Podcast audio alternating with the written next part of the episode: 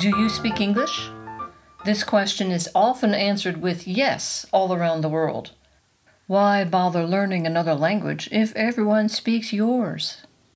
Apparently, this is what many U.S. universities are thinking as they eliminate their foreign language programs. But this language hegemony leads to cultural ignorance, perhaps not an ideal state of affairs for a world power such as the U.S. Welcome to Expat Chatter. This is Brenda Arnold.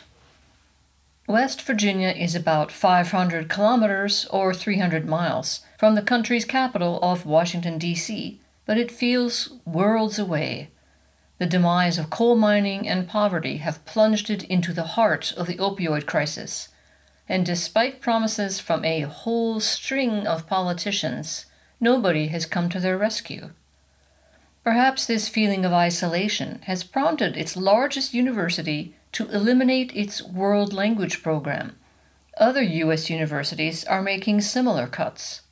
But at the heart of this is the knowledge that English has become the lingua franca of the world. So why bother learning anything else when everyone speaks your language? This is the very definition of insular thinking. After all, the U.S. is a huge island.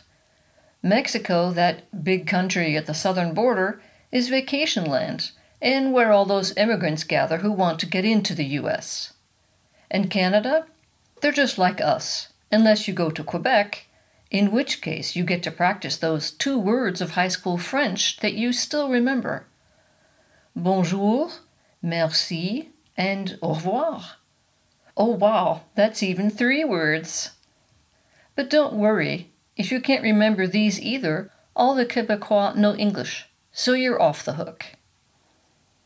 People are often awed by my fluent German. While soaking up the compliments, I also cringe. I've been living here for decades. Shouldn't I speak fluently? The painful answer to this is no. Wikipedia says it best in its opening sentence.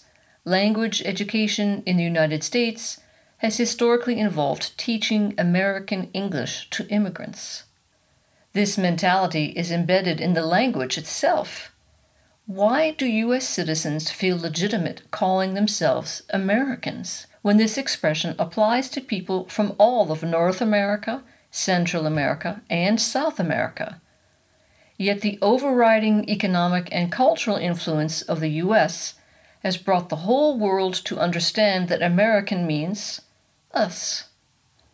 I didn't think twice about this possible distinction until I innocently replied to a question about my provenance from a Venezuelan woman while I was living in Spain. ¿De dónde eres? Where are you from? Soy americana. I'm American. Yo también. Me too. My first thought was, no, you're not. She was clearly a native Spanish speaker and not from Ohio, Wisconsin, New Jersey, or the UK, but why would she lie? She quickly elaborated. Soy venezolana. I'm Venezuelan. I instantly realized my error. Of course, she's American too. It's just that we English speakers would never say that. For us, American always denotes someone from the United States. But Spanish has a word for that. It's estadounidense. This would be something along the lines of United Stadian. Why don't we have an equivalent word in English? At least I learned from that encounter to introduce myself either as a Norteamericana, still not quite accurate as this applies to Canada and Mexico too, but mostly I said estadounidense. I also recall the exclamation of an American I overheard in Spain. What are all these foreigners doing here? He wasn't completely serious, and everyone laughed, but the idea of a German saying such a thing is unthinkable. That's because Germans are professional vacationers. When I first moved here, I was confused by a question posed to me by a coworker as summer approached. Where are you going on vacation? I looked around. Who said anything about vacation? Had someone mistakenly told her that I was going on vacation? I'm not going on vacation. This answer felt disingenuous, like I was missing the point. which turned out to be entirely correct. Germans take at least one vacation every year, usually in the summertime. This is usually embellished with shorter vacations during the year, easily done by using up a couple of their 30 days of annual leave in combination with the 7,000 public holidays they have. Okay, the 7,000 is an exaggeration, but the 30 days is not. An insular mentality is a common thread running through a large segment of the U.S. When I go back for a visit and chat with a stranger and tell them I live in Germany, I'm often met with a blank stare. Germany? Wow. How do you like it there? I keep my response as simple as the question. I like it. It's nice. That usually ends the conversation, since most people there have never been to Europe, and they don't really know exactly where Germany is, or anything else about it. As much as they would like to strike up a conversation, they are at a loss as to how to ask reasonable questions. This contrasts sharply with Germans' reaction to my revelation that I am from the U.S. Where in the U.S.? Ohio. Ohio, Ohio. Up north, right? Yes, it's on one of the Great Lakes, Lake Erie.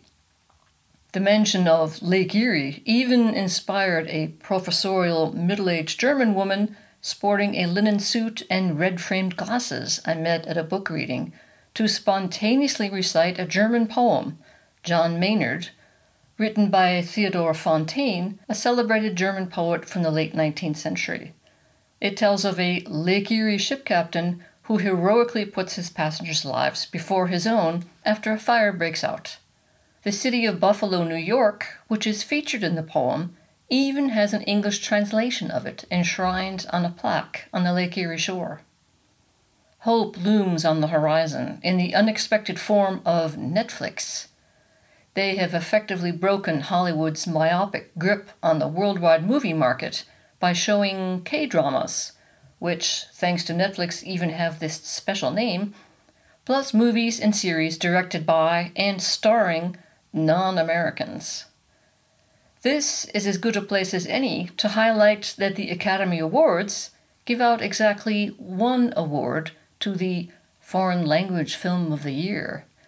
This means 24 categories dedicated to U.S. productions, and the entire rest of the world gets one.